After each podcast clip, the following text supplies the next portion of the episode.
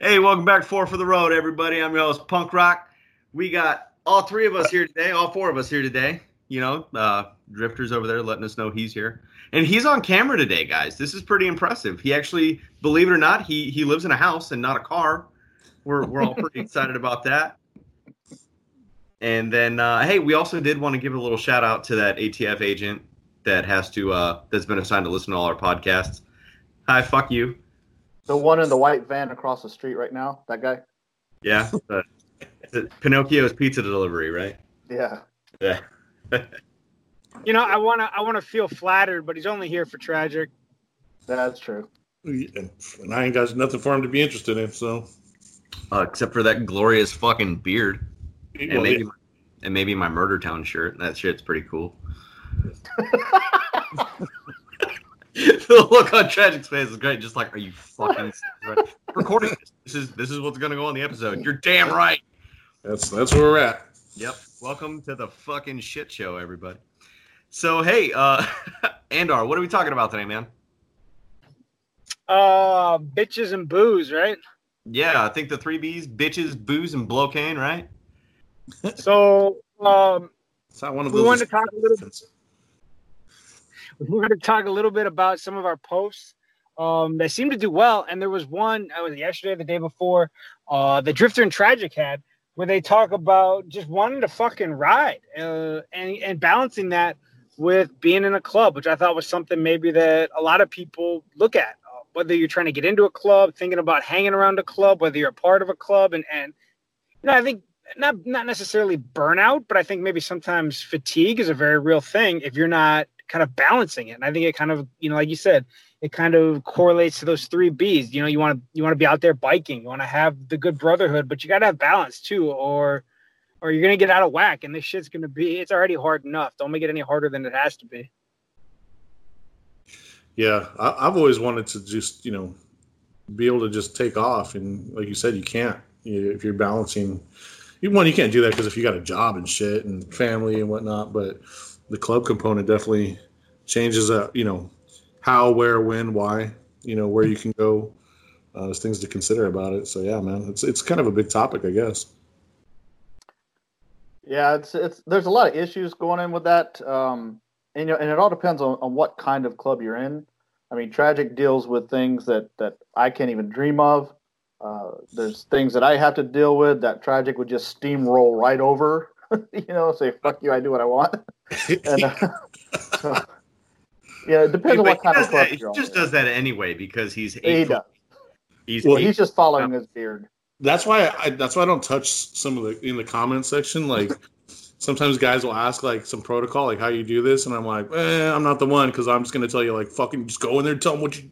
This is, I'm doing it like this. Fuck you guys, like, and that's gonna get you not not in a good situation because I always forget like not everybody thinks like me. So what you got to remember, tragic, is that when they ask a question like that, they want to know how would you want somebody to approach you like that.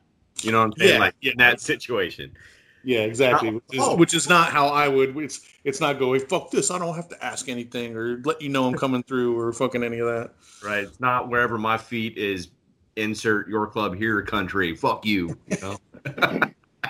Been watching me post my memes again, huh? Yeah. yeah. Hey man, you know, I do have to say whoever fucking your club has that takes photos, I I fucking appreciate them because they make they make you look so much more majestic than you actually are, which is shocking because you are fucking majestic.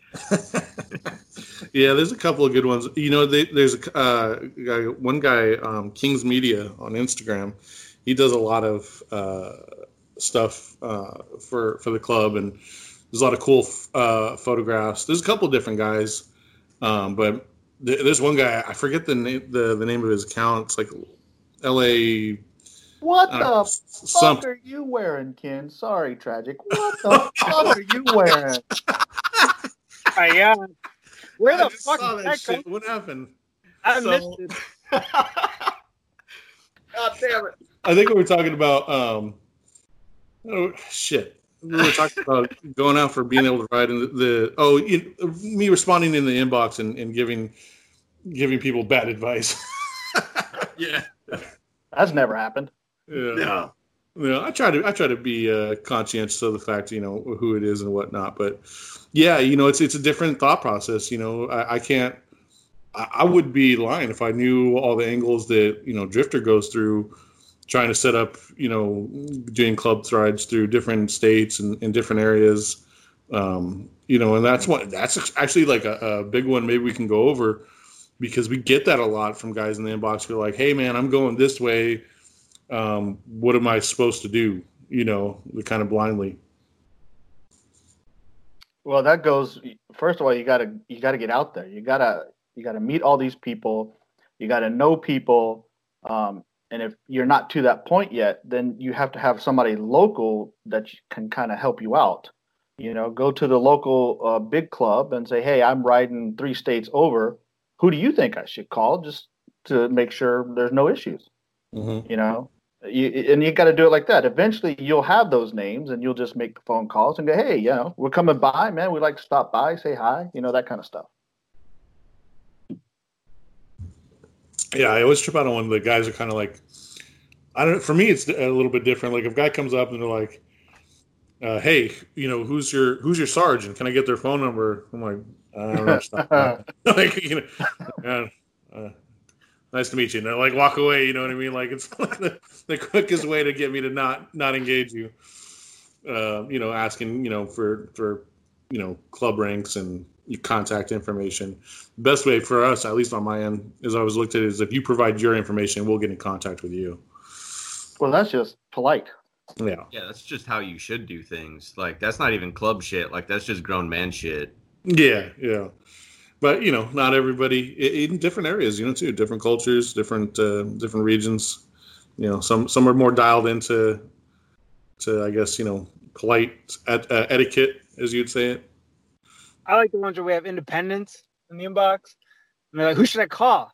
I'm like, I don't, nobody? Like, You're, your yeah, you're in the, if you don't have a patch on your back, do whatever the fuck you want. It's got to be awesome. In fact, like we were just talking about, like writing that. Sometimes you you know you miss that, like being able to just fucking you know jump on your bike and go wherever and not have to worry about any political stuff, not have to check in with anybody, not have to to be concerned about you know any of the ramifications of what can be perceived on just a fucking simple ride. You know what I mean? It's it's those guys, man, dude, enjoy that. Stick and I think the minute some people forget that that the minute you put any patch in your bike I don't give a fuck what it is, whether you are a large dominant club, a support club, a, a small mom and pop club. The minute you put that patch on your back and are going to travel outside of your area with it, you are subject to just a whole different, not only playing field, but way you have to conduct yourself. Mhm. Uh, it doesn't even matter if you're not rep- if you think you're just a small mom and pop shop that nobody's going to give a shit about you, you don't have you think you don't have any enemies you don't have to worry about political this or political that maybe, maybe so that might be great. But if you're out there dicking around at gas stations fucking up bars acting like an idiot driving for shit running your mouth whatever that is still going to this community is not that big and that's going to get back to wherever you're from or you're going to get checked on the spot. I mean so it's it doesn't matter. You say, well, Tragic's got different things than I do because he's a large one percent. Very true. However, there are still things that are very much applicable to to your mom and pop club or or your RC or association or whatever. So, Yeah, if you have a patch on your back, you represent an organization, no longer just yourself. So if that's just a little, you know, you decided to go knock out, you know, a thousand mile ride because you wanted to get out for the weekend, you know, or whatever, um, that's cool, you know, even if it's just yourself, but you no longer just represent yourself if you're flying with your colors. So I'll tell you a quick story. We were my club. We were uh, blowing through West Virginia, and uh, we had made all the phone calls, and we stopped off. Man, it was probably nine, ten o'clock at night. Stopped off at a gas station in the middle of nowhere, and we were there less than fifteen minutes, and then boom, all the big boys come down and just to say hi. But the fact that they knew we were rolling through just from a phone call that tells you that you know if you're a mom and pop club and you think you're just going to fly right through you're not somebody's going to see it somebody's going to say something and think how much better it would have been had you made the phone call made you look like you know what you're doing You know, especially in a lot of the small towns too, that I think are the best to stop off in. Mm-hmm. You know, when they have a large one percent club presence there, you know, they're typically in good with those guys. You know, like the barkeeps, the gas station attendants, and stuff like that. They usually have friends that are Yeah. in that club. So when they see when they see somebody they don't recognize, you know, they're quick to pick up the phone and be like, "Hey, Billy, I, you know, there's somebody here. This is what his patch looks like. This is what he's riding. This is where he's coming from. This is where he was heading." You know, I just wanted to give you a heads up, and I'd say probably eight times out of ten they'll catch up to you. Yeah. Well, these guys just wanted to come say hi to us because they knew we were coming through. well, exactly, and the you, fact they knew we were there. right thing you made the phone calls, right? But you know, I'm just saying, You know, the fun could go the wrong way if you don't. The fun fact about how actually how Jim gets information is he ends up just like rescuing everybody on the side of the road. Like down, someone's injured. Jim comes along, rescues them, and boom, he's got a new contact. right? Kind of is, yeah. That punk, uh, Jim punk is rock's not too like touched by an angel. Yeah, punk rock's not too far off though. Like I, I can't tell you how many times I get a text message from friends, family, supporters, hangarounds, even distant people. Like it'll sometimes be like two, three degrees away. Like a supporter's friend's cousin's brother, you know, somebody, and they see a bike patch, uh, you know, a, a club, and they take a picture of them on the freeway or you know locally or whatever, and that just gets like through like a rapid transit, like you know, text to us. Um, Does that get annoying? Does that get annoying? oh yeah, sometimes you're like, yeah, man, that's that's such and such. I don't give two shits about them, but uh, for some reason, and I don't know what it is, but people just like really want to like, even who aren't involved in the scene, like like. I don't know what it is. Like, there's a bunch of snitches out there, like ready to, is. to give up information. They're just like they want to see some drama unfold, or what it is. But I dude it's, it's it's so quick and like like i you know i live close to um, a big biker destination Nep- uh, uh, neptune's net on pch um, which it, it- almost any everybody in california pretty much knows where that's at and, and what it is um, and it's got a lot of traffic there and there's a lot of clubs there and like dude on days where like uh where like clubs that maybe not you know from around the area kind of come down to check that out uh, you know, it's like three, four, five different texts of different people's colors, you know, coming through. Like, hey, do you guys know these? Hey, do you know this person? I'm surprised. think I'm surprised we never met before because we would spend a lot of time up there. At least me and one of my brothers would. Well, I mean, I don't go down to check out every fucking, you know, swinging dick that's going to a big popular destination. Well, no, but I know that I know I know that's kind of your spot. you Yeah.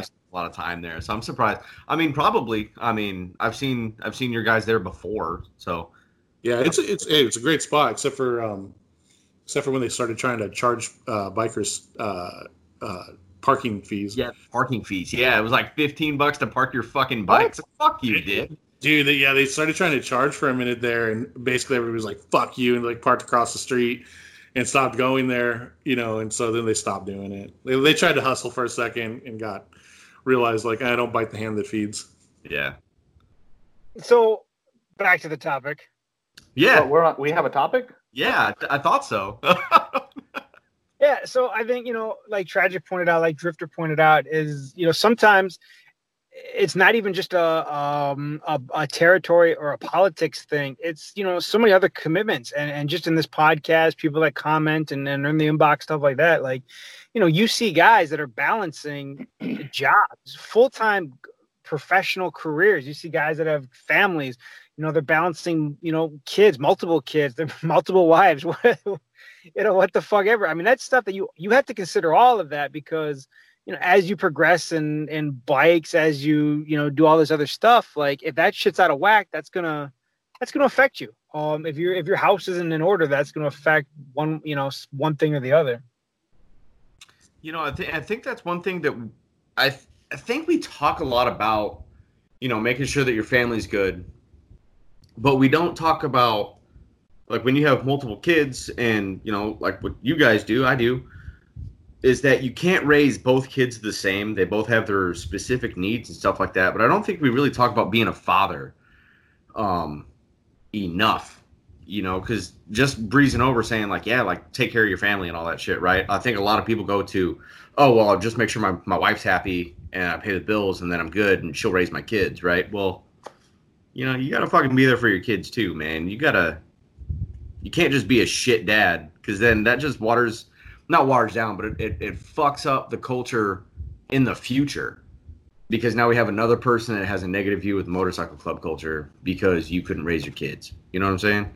And it really does take, you know, we equate it to like educational levels to to be if you're going to be in a large, legit one percent club, you know, that kind of equates like having your master's degree or needing it in, balance. Um, you know, to, to to what you have to make sure that you're giving equal attention to or prioritizing correctly. I mean, that's just not easy. And my hats off to to those guys that do it successfully. And I think, you know, that's part of if you're new to this life, like Punk Rock said, you know, how much what are you giving to your kids? Um, what are you giving to your wife? What are you giving to to other commitments? And as you progress, you know, maybe through different clubs, maybe you start in an RC or, or an association and progress up.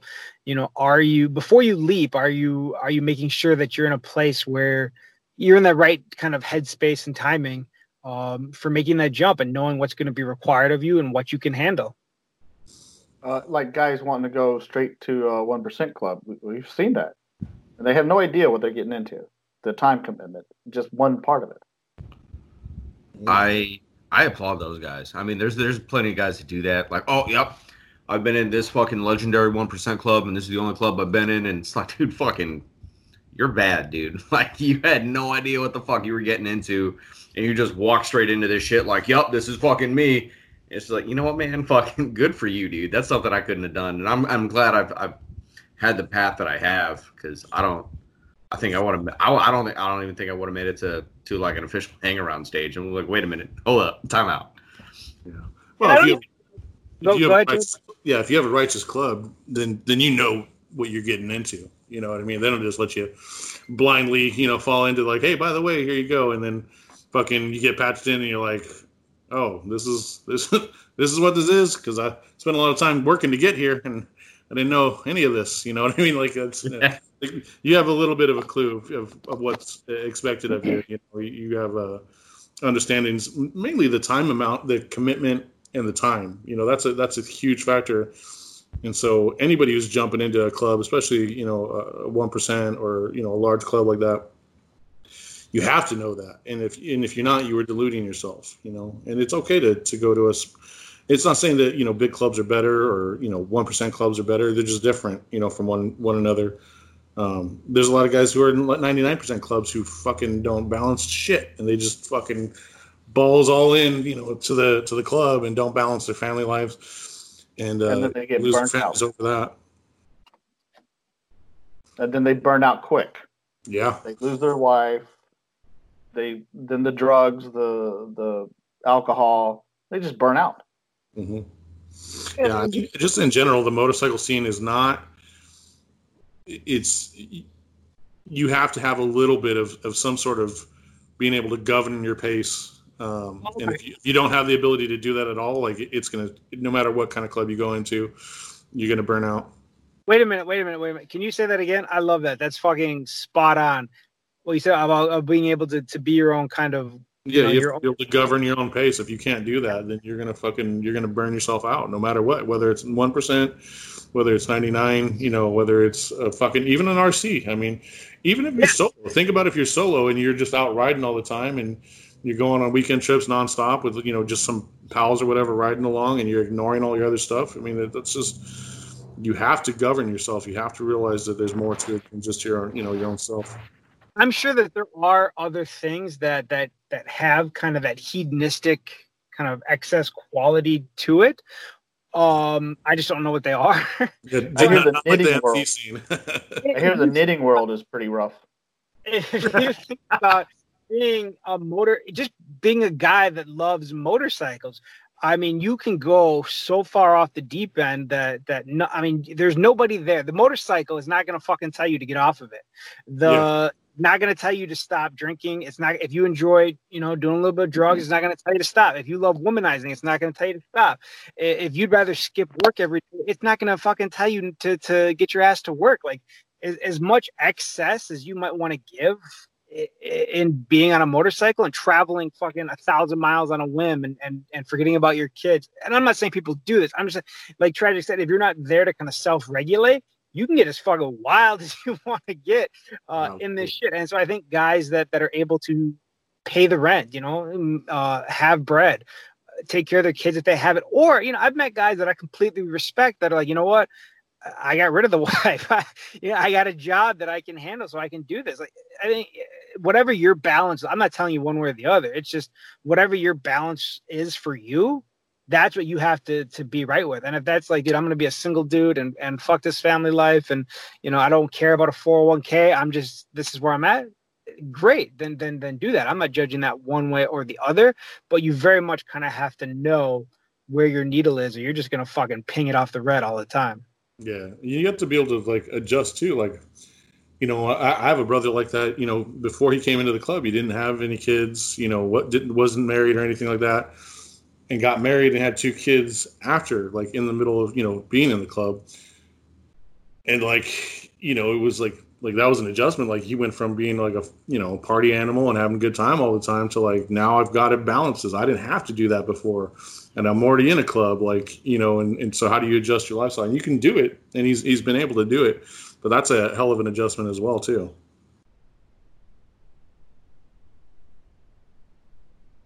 Jim, Jim, how, yeah. how do you do it? You have you have. A, I mean, we don't have to get into details, but you have a very very demanding high level job and you're in a, a multi chapter motorcycle club. How, how do you do it? So it has gotten easier. So I used to travel a lot overseas.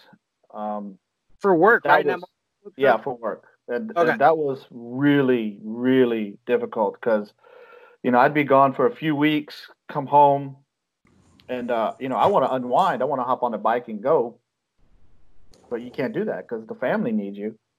And uh, it was a little rough there. Uh, I don't travel nearly as much, so it's easier.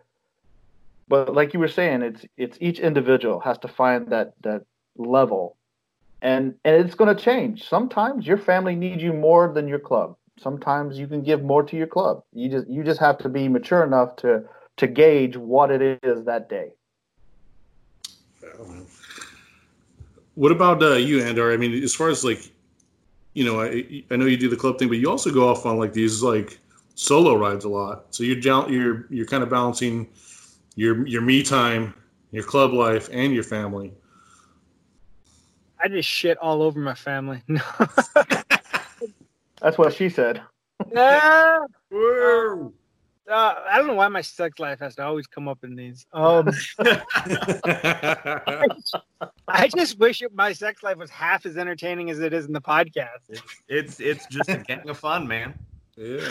Um, no, I think you know, for me, it's different. I don't recommend my way to anybody. I have shit that's wrong in my head where I need to kind of uh, be on the road or be doing something that's probably detrimental to my to my family life. Um, and I recognize that, and so I do try to balance it as best as I can. I do, but I think for me, um, and maybe something that impedes my my my club growth or something like that. not that there's anything wrong with the with the club I'm in. I'm just saying if I was looking at at going further with it um you know is my inability. I think that i'm very you have to be self-critical. If you can't self-analyze yourself i think you're, you're probably going to fail in this life and, and, you have to be um as hard on yourself as you are on anybody else. And for me i'm not good at balance. Um i will go completely fucking sideways on it and i think sometimes that's why i take off on these two week trips or 10 days um or whatever and then come home and, and spend some time with the family or have like you know five days a week doing doing club stuff, even though I'm I'm in a in a smaller club and and things like that. So,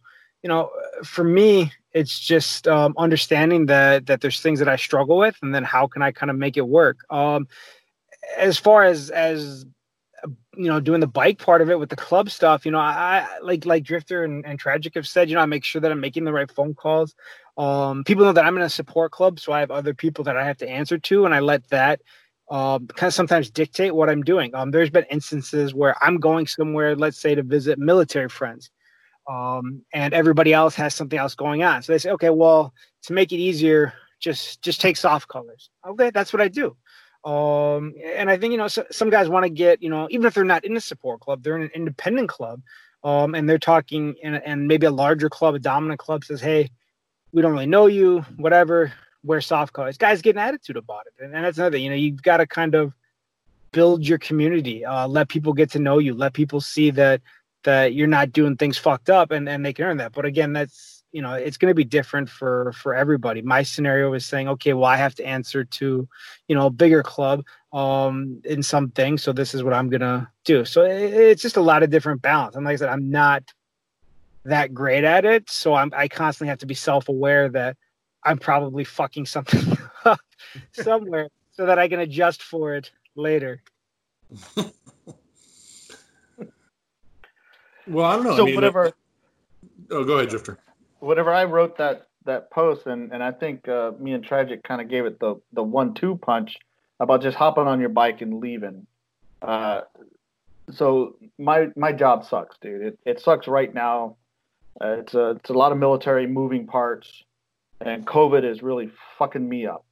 The uh, all over the world, the things I got to deal with, right? So anyway, I was just I was sick and tired of my job, and my bikes are sitting in the garage, and they're just calling my name, and so I just whipped that that uh, article out real quick, and it just it was an expression of how I felt at that time, which is I just want to hop on the fucking bike. I don't want to think about it. I don't want to talk to anybody. I just want to hop on the bike and go see some shit. That's all I want to do, but I couldn't because I had all these damn responsibilities, and we're right back to balance.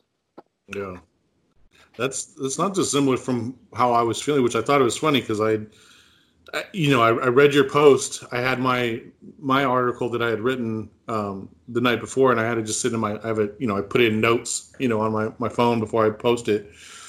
And I had to sit there, and then I read yours, and I was like, "Oh my god!" Well, we're on the same page apparently, because that's exactly what I was thinking. Is that you know, for me, you know, there was just a lot of stuff like this going on, you know, in the world. You know, there's all the riots and the protests and a lot of political stuff going on, and there's COVID going on, and there's just all these things, a lot of upheaval and instability in the world right now.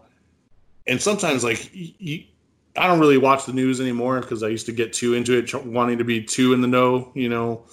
Um, and now now it's just like everything that's going on and, and all your friends you know my friends you know talking about it and everything's got to be a fucking debate and mm-hmm. you know it's just like i just wanted something simple. It's not that i don't think any of those issues are aren't important but sometimes you're just like man i don't fucking feel like having a, a heavy conversation about anything right now. Sometimes you just want to get on your bike and the only thing that you're listening to is the sound of your engine and the wind in your hair you know what i mean?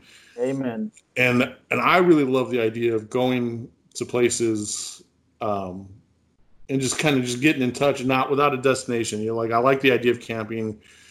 Um, you know, I like camping normally, but I haven't actually done any motorcycle camping, which is what I want to do. Um, just because I haven't set up, haven't set up for it yet. I don't know, just haven't gotten around to it. But you know, I was just thinking, man, this that would be such a great time. And then, like you, you know, I was like, I'm bound by work, I'm bound by time, you know, family um, club constraints, you know, uh, just like what what can you go and do? And sometimes, you know, I think everybody's had that feeling of just wanting to get up and fucking leave, you know. And yep. I think it resonates more with us because our our hobby and passion uh, and lifestyle are very much linked in our ability to do that. It's mobile. Yeah. Yeah. So yeah, I mean, I was thinking like, and I think we were talking about. Um, just in our chat, we were talking about Sturgis and stuff like that.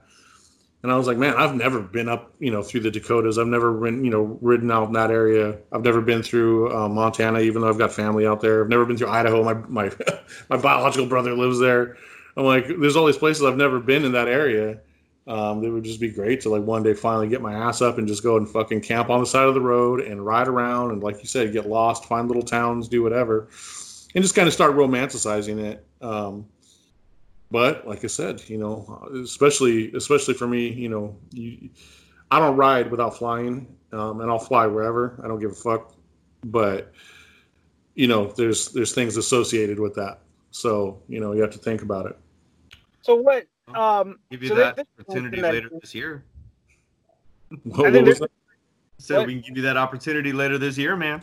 so I think that's a question too for for some guys that are in um smaller clubs, mom and pop clubs, maybe you know non-support clubs, whatever. Like, um, you know, are to fly or or does uh, you know what what to you know some guys say I'm not going to be caught dead on my motorcycle um without my patch and without my colors in those small mom and pop clubs, and I can respect that.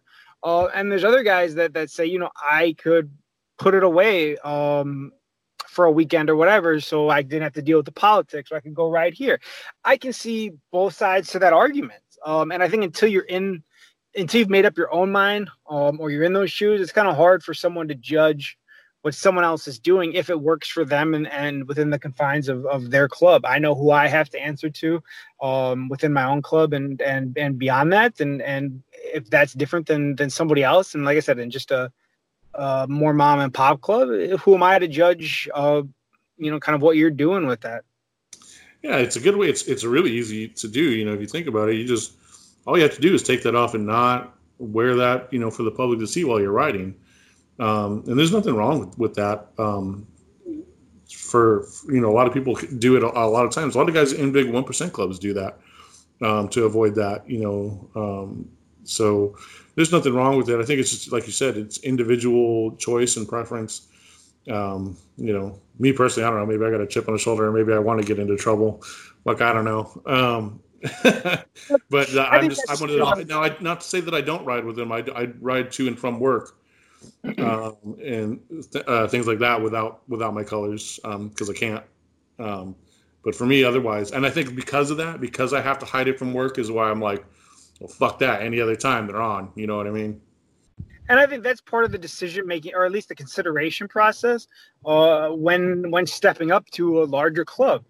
Um, you know, if you're a guy in a mom and pop club or an RC or an association, and you can kind of take those those headache free trips, you know, are you ready to maybe possibly give that up um, to, to join that larger club? And, you know, I think for more for guys on the outside looking in who are thinking about where's their place or where do they want to start maybe hanging out or focusing all their energy in the motorcycle world, you know, there's there's give and takes to everything. If somebody has less freedom, but you know, then you see, you know, the national runs and, and being out on the road with, you know, 20 brothers, 100 brothers, or having, you know, three or four brothers that you can get away with for a weekend and go somewhere great and, and stuff like that. There's there's trade-offs to all of it. Nothing is going to be 100% what you want every time. If you're looking for that, you're just you're going to fucking you're going to get pissed off. It doesn't exist.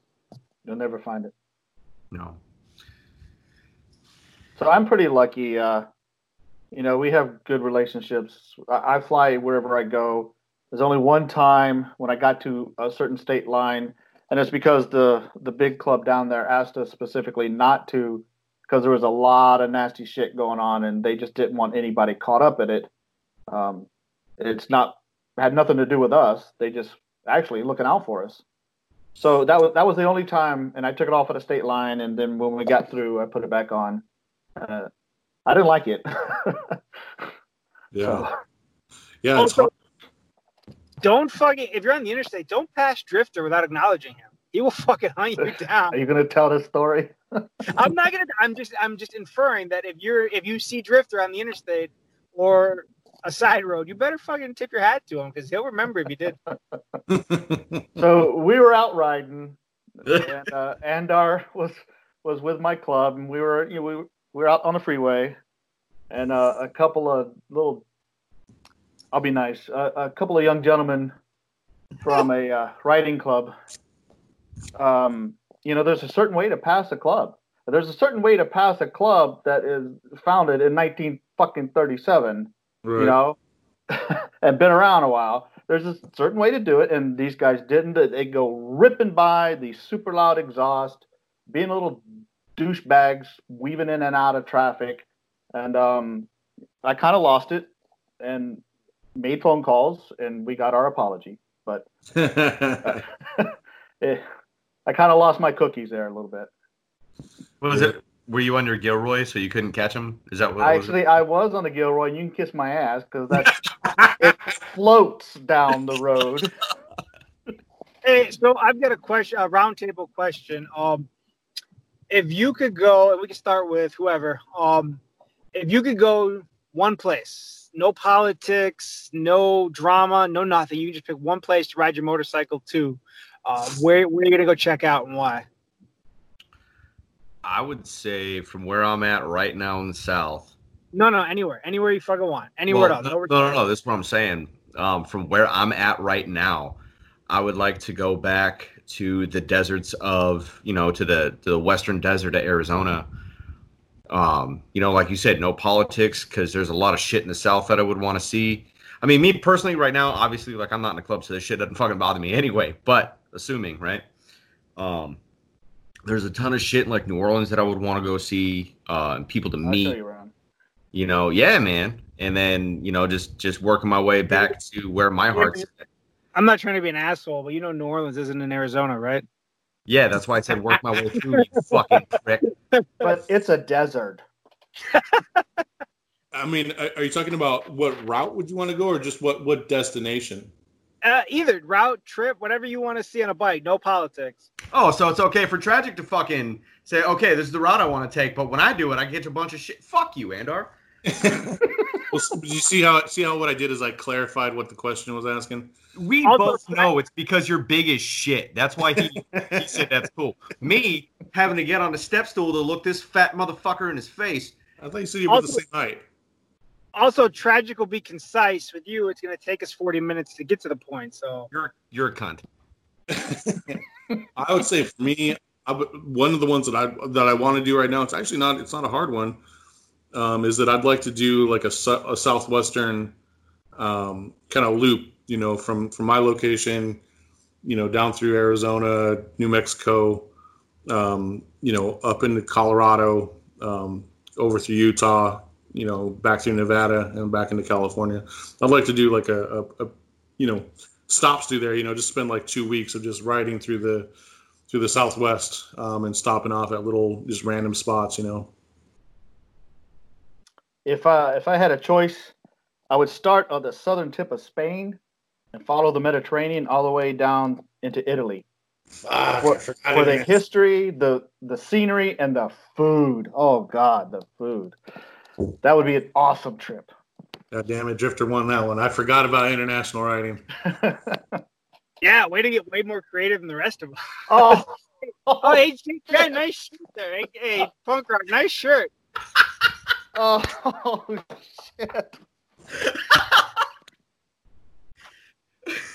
Oh Jesus. I wish I could explain it to you, uh, gentle readers, our listeners. But um, if And it's- what about you, uh, Andar? Where? What's your uh, destination? I don't even know. Uh, yeah, if I yeah, I guess for me, I like kind of like for me, I I was that a, a masochist or whatever. I kind of like being in that pain zone. So I've always wanted to do what's that challenge where uh the lower forty eight and like a certain amount of days or something like that, is it like a week or five days or ten days or something like that, where you hit all forty eight states. It can't Oh, be have- days, is it? Jesus. I, it's it's something I don't know exactly what it is. Uh, I'm sure one of the listeners can clarify for us, but there's some sort of uh, challenge, iron iron butt challenge, where instead of you know there's a thousand miles in a day, there's 1,200 or 1,500 or whatever it is. You know, um, I want to do the the 48, the lower 48, and in whatever amount of days that is.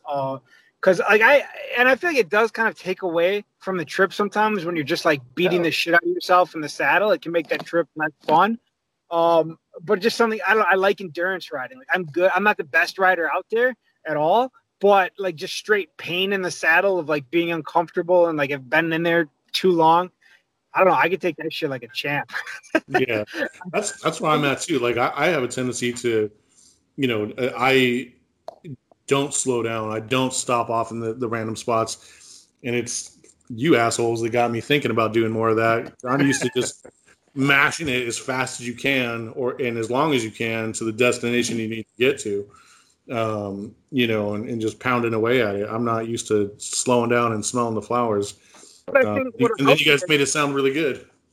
But I think what'll help you is your ability to kind of mash. Well, if you want to stop and check out these side sites and things like that, you know that you have the ability to still get wherever you're getting in a day, even with these little side trips, because you're just gonna fucking be in that saddle. You've committed yourself to be, you know, you're gonna spend 18 hours, you know, on the road or whatever, and you're you're just gonna hammer it, and you're gonna see these sites that you want to see and and get where you're going.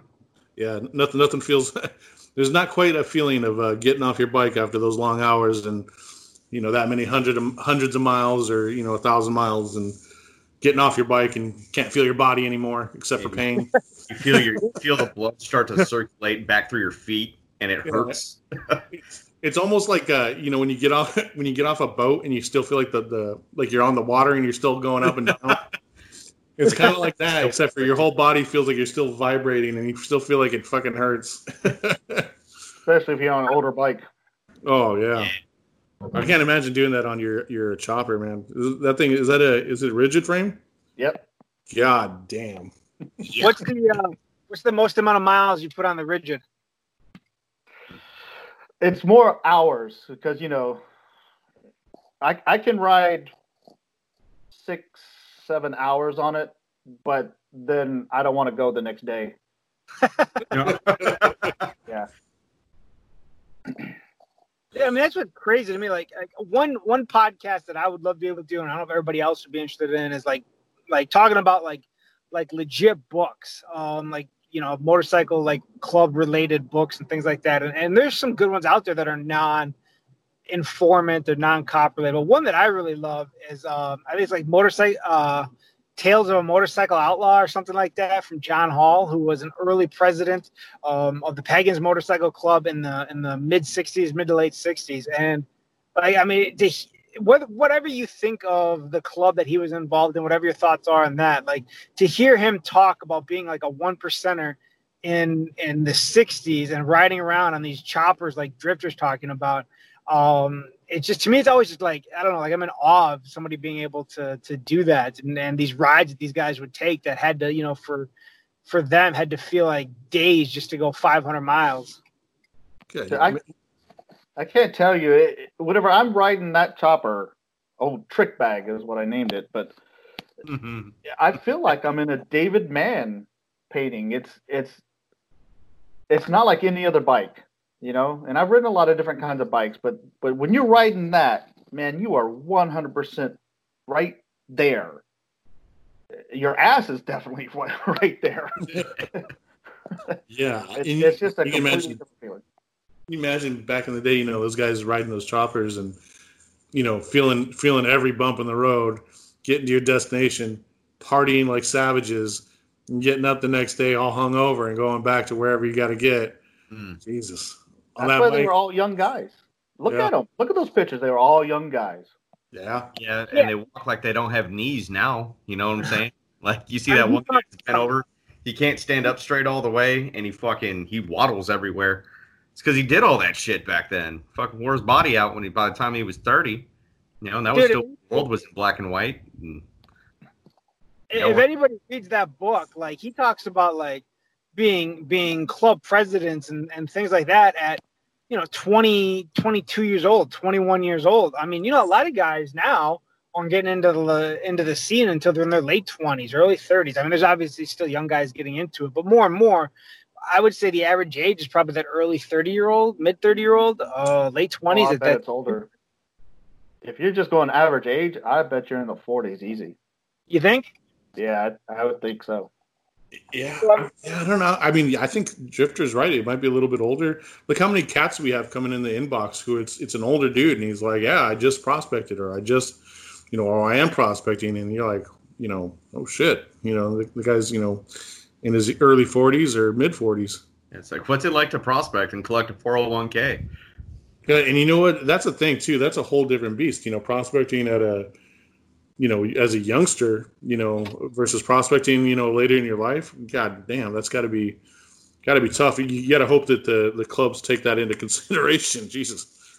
I mean, I, I think I think that's a thing. I think that actually happens. Um, just because I I witnessed a man um, in San Diego who was quite a bit older than the club he was prospecting for, and uh, I mean, every time I saw him, he was fucking. He had a giant smile on his face, and I kind of I kind of asked about that. Like, you you good, man? Like, are you okay upstairs? You seem kind of nuts trying to fucking prospect especially for that club at your age, man. He's like, oh, dude. He's like, they, you know, I I get challenged in other ways, you know, where they make these kids stay up all night and all day and do this and do that. Like they they challenge me in different ways.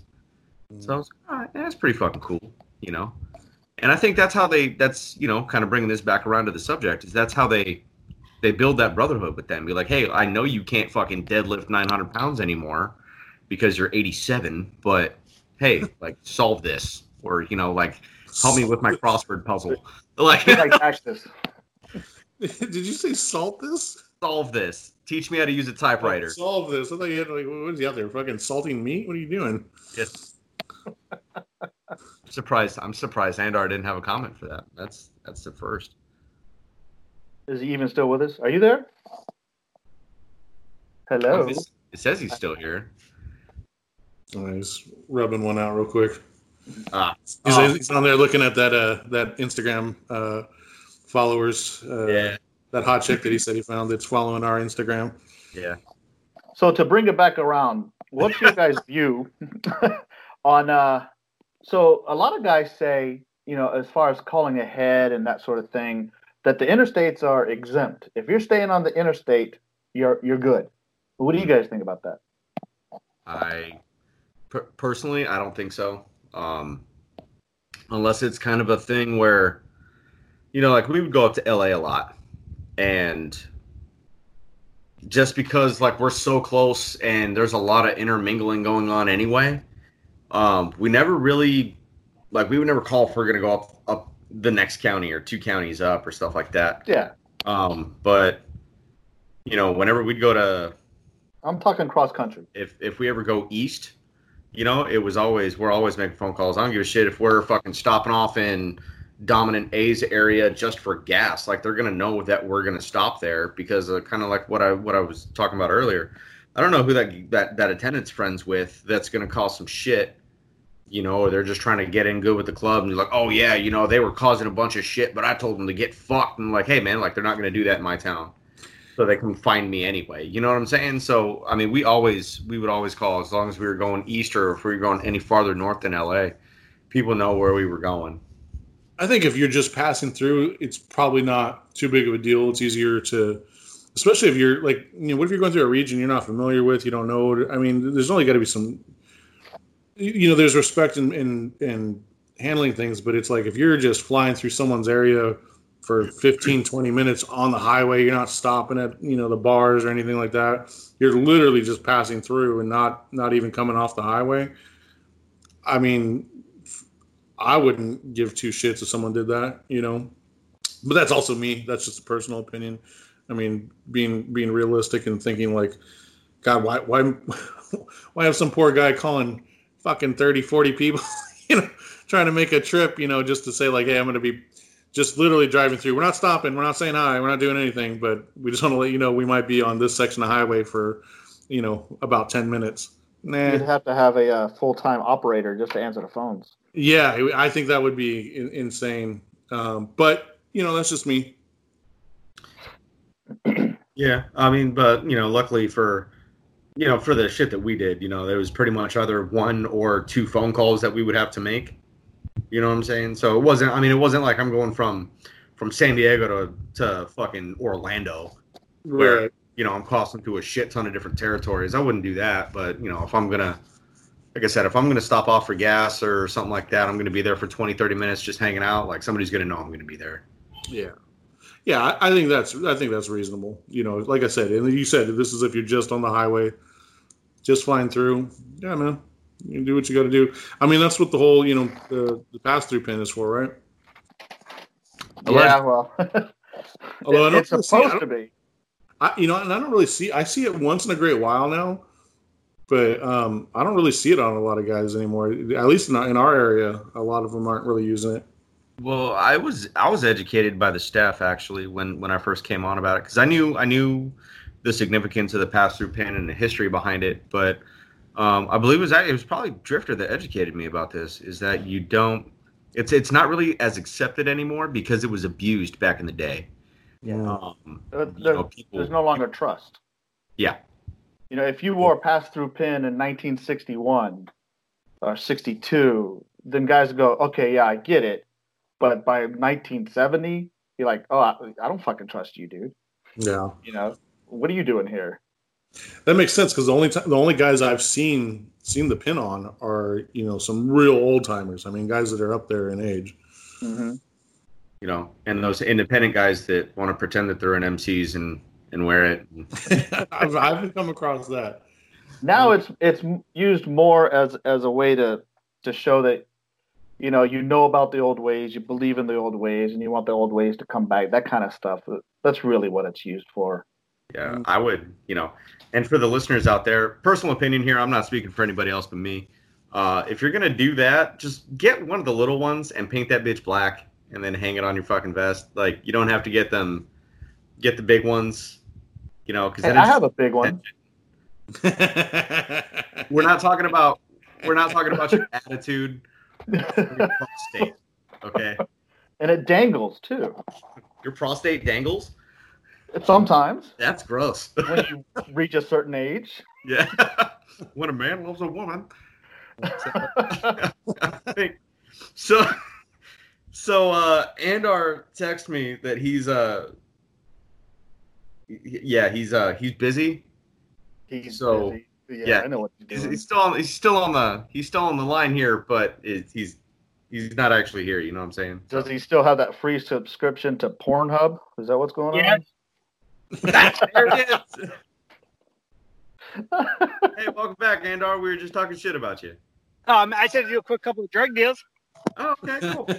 Well, I mean, if you didn't if you didn't hear us, you know, we'll, you can always find out tomorrow when I post it. I don't. I don't care. Whatever you said is true. Uh, where where were those deals uh, occurring at for that ATF agent uh, that's listening? Yeah, Jerry, I think his name is. That's W A L.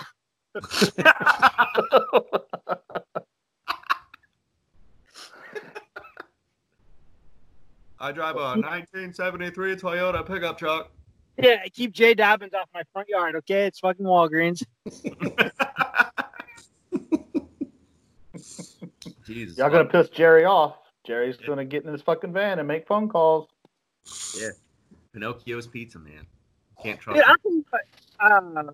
Uh, it's crazy. Like, um, you know, sometimes just what we see from like Professor Blade when he shares stuff from from his, you know, he's a part of the motorcycle profiling project, or you know, when Tragic sends us pictures and things like that. Like, uh, just the level of, of police uh, involvement in in a place like California was simply just trying to ride. Um, you know, it's something that that I, you know, I'm sure every city and state has, but I think you know the level of I don't even know the right terminology, but up your assness that Hmm. that I see in these videos is just eh, to me like like like being somebody for where I'm from. We don't have we probably have it at a tenth of of what you guys are experiencing. Is just it's just crazy to me. Yeah, it's you know it's and unfortunately, like you know, it, it's getting kind of we, we have the same that we kind of say we you know we knew what we signed up for. You know, we knew it was going to be a problem. You knew you're going to get hassled by the cops and hassled by the man. Uh, at the same time, though, it's it's also important to to document those and post them up. That's why I love that um, Professor uh, has been posting all those up on our, our late night pages for people to see it. Some people just don't believe that that shit happens, man. Some people think that it's like, ah, if you're not doing anything wrong, then you know, then they're not going to be messing with you. It's completely not true at all. You know, I've been pulled over so many times, harassed, asked. I don't have, I don't have one jailhouse tattoo, and I've had cops ask me like, "When's the last time you were in jail? When's the last time you got a jailhouse tattoo?" Like, I don't know, who the fuck talks like that? What gets me is eh, I've seen them whenever they they pull these guys over, and then they say that they have the right to make these guys take their shirts off to take pictures of them, of their tattoos and all that. How is that even remotely constitutional? they they use it, it- and I think it has to do with something along the it's it's a it's a gang thing that they they utilize. Um, I don't know the the legalities of how they've been able to do it, but it's they use it to chronicle any sort of gang affiliated tattoos. I haven't personally had them try to do that one with me yet, but I also tell them to go fuck themselves when they try to take have me you know uncover my face or take off my helmet. Until they changed our helmet law, now you have to take off your helmet, but. Um, you know, Well, they'll, and I'm I'll, they'll, they'll, they'll ask if they can start. You know, they'll start to say, "Hey, we're going to take pictures," and I'm like, hey, "Do I have to?" And then they, you know, they get kind of caught in that because you know I'll have my GoPro going or something, and they're like, "Well, it'll make it easier." Ah, I'm, I don't, I'm not participating. I, I can tell you, I would go to jail if if because I I just I hate authority. I've always had a problem with it. It, it was rough in the in the military, Yeah, and uh, and you're- some guy. What'd you say? Which is Which is Which funny is because you're a chief. You are authority.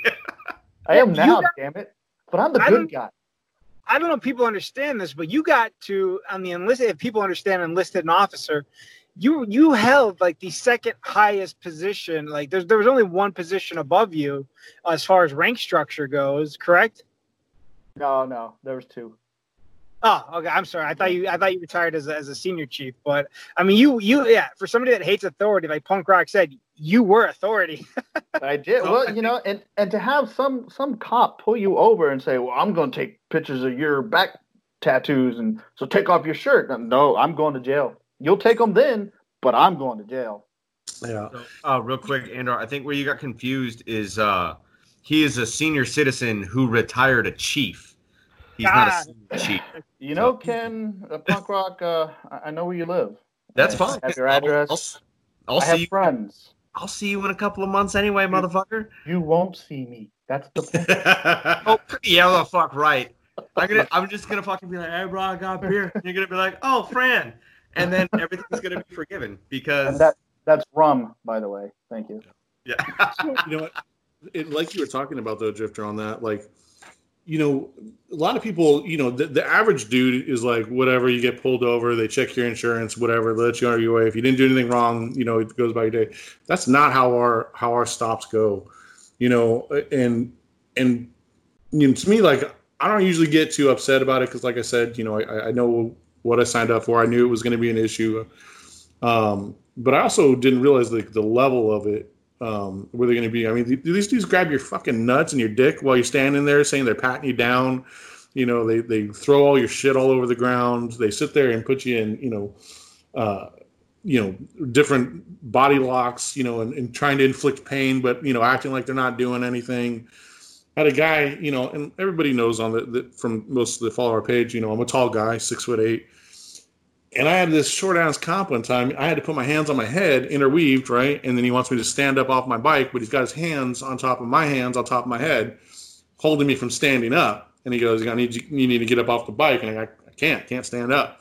Well, you're gonna have to figure something out. It took me two minutes to scoot off of my bike the way he was making me contort, because his buddies who were right there next to him both have their guns unsnapped with their hands on them you know, and they just look for a reason to do something. So, you know, uh, it's it's frustrating, and uh, you know, uh, you don't really know that you're signing up for that, you know, necessarily.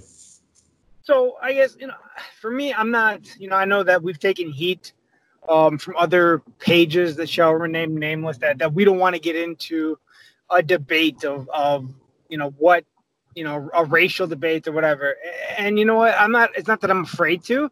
Um it's just that i don't feel that i am an authority on it to to fucking tell somebody what to think. And i think that was always the problem over there was you know somebody felt that they were an authority to tell everybody else how to feel. And i don't i don't feel that way. So i don't i don't know that anybody needs to fucking hear my opinion on race. But it is very much in the fucking news right now. And, and will you know i guess for for us as a roundtable is this going to have any impact on policing for motorcyclists? Is that is this not the right time to to, to bring that up or, or consider that? Is this you know when we talk about defunding or, or you know police oversight and civilian review boards outside auditors and all this other stuff um, how they conduct profile stops of, of patch holders of the motorcycle community.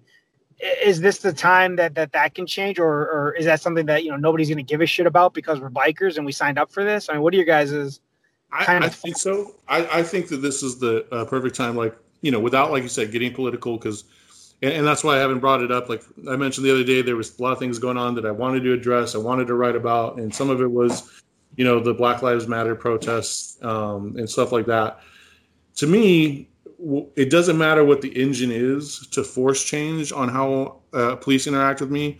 If it's under the guise of you know them stamping out racism um, and that's the engine that, that forces change on how me and my brothers are treated when we interact with police that's fine. That's cool because you have my support then also.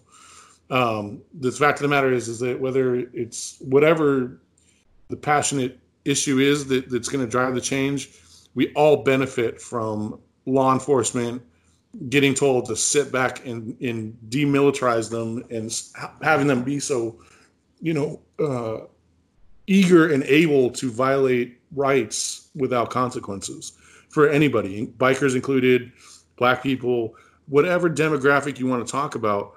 Um, you know, it, it's it's an awful feeling to have these guys be able to, you know, like I said with the, the thing with the cops unsnapping their guns, I've had, you know, multiple times officers, you know, unsheath their weapon and the whole time I'm thinking like, fuck, is this it? Like just knowing the idea that you can move wrong or forget or something. Like, what if I fucking sneeze? You know what I mean? Like, and just thinking like these guys are so you know high strung, and I get it. You have a six foot eight you know Mongol standing in front of you, and you're you're concerned about your health or whatever. You think I'm going to do something? Hey man, I'm just trying to make it home to my wife. You know what I mean? I'm just trying to make it home to my brothers. And so I think that whatever factor it is, whatever plays in, I hope that it benefits everybody. I think that's one of the things that that for me, you know, like I said, um, you know, they say that silence means that you're, you know, you you're you know you're consenting to this fucking police overreach in the in the to the black community or whatever. Um, I don't know that I necessarily agree with it. Like I said, I just don't feel that I'm an authority to, to give my fucking opinion on on anything that so why why should i say anything um if somebody wants to say well silence is complacency or whatever you know fine you can judge me later but one of the things that's i don't i don't know if anger is the right word or what but you know like tragic talked about like contorting his body to get off his motorcycle you know kind of lost in the shuffle as you look at somebody like you know daniel shaver who was in the the, the hotel hallway who literally had to play fucking um, Twister before, and the cops still shot him, and, and that kind of gets you know lost um, to to one singular demographic or person. And I think you know police oversight or overreach um, is universal. Um, no knock warrants, civil asset forfeiture. Um, you know, um, uh, what's the uh, the no li- no liability one? Um, the uh, immunity, immunity. You know, not being able to be sued. Uh, all these things. Um, they're just like tragic said. It needs to, you know, if this is the right time to to evaluate those and get rid of them, then I'm for that. Yeah, I think the problem is the the training that they receive. So cops nowadays are taught that it's us against them, mm-hmm. and and they really view themselves as a military force, and and you cannot do that. Uh, it's two completely different worlds, two completely different goals. So if you are already thinking that it's us versus them and that you're in a war zone, you're going to act like it. And that's exactly what they were doing to Tragic. You know, and the question is too is you know I've, you guys are all uh, all served. Um, a lot of my personal friends have served. A lot of my brothers have served, and I've asked this question too before. Is you know, uh, like rules of engagement for the military? How are you going to hold uh, a military you know someone in, in war to a higher standard than you are to your own domestic force you know yeah and that's the that's the shitty thing man it's that it doesn't matter how afraid for your life you are in the military if you know combined with the deadly force triangles if with the ROEs of your area um, if every box is not checked off you're automatically in the wrong and I really hope you didn't fucking kill somebody in that situation. Um, because it's only going to make things 10 times worse. But as, as far as the police go, all they have to do is throw their hands up, say, I was afraid for my life. And it's just That's like, where immunity comes in. And fuck off. And then they, it's, it's disgusting. And I think this is actually a really good topic, um, that we could go over, uh, next week. Maybe not next week. Um, maybe get a, a, professor on again because he's he's really the expert at it. Um, you know, because uh, man, poor, poor guy. Talk about the double whammy. You know, he's uh, he gets fucked with just so much. It seems like by um, San Diego PD. And man, I love when he when he shows little stories of of giving it back to them and you know and winning against them and you know yeah I'll, I'll and he's he's very involved in that um, he's he's got a couple of people um, that he partner works with or, or, you know is on these different coalitions with um, from other clubs. And I think if we could get those guys too, or one of them, um, you know, I think that would be a great show for people. We've done the motorcycle profiling project, but there's so many people in different clubs and different you know different avenues um, doing stuff evolved around this. I think getting different perspectives um, combined with Professor because he's on four for the road. He's our friend um, and he's a great kind of wealth of knowledge. Uh, would be would be an awesome show, like Punk Rock said. Yeah. It's you guys just want to hear his soothing voice again. Come on. Be Hey, honest. that- that's man. I, I'm just trying to get Tragic brothers without name dropping. That's all I'm trying to do. So, so hey, so speaking of uh, you know, shows coming up, um, pretty soon we're gonna have uh, Trash One Percenter on, uh, from from the northern Midwest kind of area. Uh, we're gonna have uh, Galen and Lance come on from Two Lane Life. So I Uh, like that because it's it's different, and people are like, "What the fuck is that?" I don't know. I don't know if they're ready for us. Um, but anyway, so Lance Lance Coury uh, Senior, his son is a is a, a uh, X Games gold medalist. Um, so he's got a motocross background, he's got a racing background, all kind. But he's an X Games gold medalist, and then he started and and owns and runs uh, Thrashin Supply. But if we're not getting his son, we're not cool enough for his son.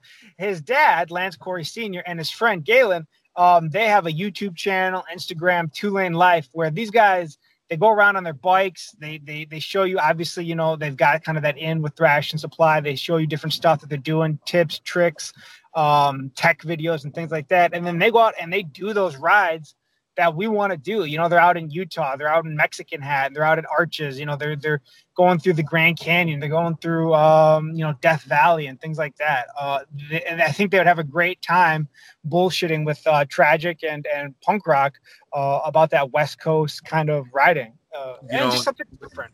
when I, when I was on the phone with them yesterday, I think the cool thing is because I was under the impression that these guys uh, were kind of set uh, when it comes to their finances. Like they were, I mean, they don't look to me. They didn't look old enough to be retired, so I wasn't assuming that. But like, I just figured like they had they just had it, so they didn't really need to be at work. You know what I'm saying? Uh, but no, these guys. The, the impressive part is that these guys go bang out, you know, thousand mile rides, you know, round trip in a day, and they still work nine to five Monday through Friday. You know, they just they just get on their bikes Friday evening and say, "Hey, we want to go over here." You know, we're gonna go to the southeastern side of Arizona, and you know, we're gonna go have lunch. you know, so that's So what that's you're saying we're gonna get Thrashin sponsorship and start getting Thrashin exhaust and stuff for our bikes, right?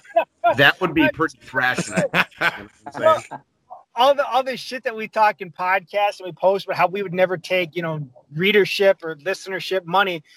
But if a big company came along, like Thrash, and wanted to fucking sponsor, I'd take that all day. I'll take your sponsorship all day. I love your products. They're amazing. Gloves are the best, top notch.